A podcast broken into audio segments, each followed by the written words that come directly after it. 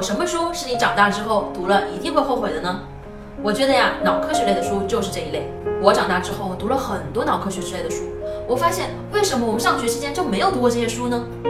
我们上学期间呢，学习一直要干什么呢？就是要记忆呀。我们知道大脑什么时候记东西效果最好吗？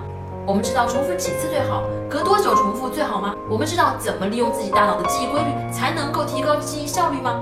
我们通通都不知道。然后呢，我们上了十几年的学，所以啊，当我们看到那些脑科学的书的时候，我就觉得这才是真正的学习方法，这才是科学的学习方法。那这本书呢，叫做《考试脑科学》，推荐给所有记东西费劲儿、学习效率低的人。初中生、高中生、大人都可以读点脑科学，学习更科学。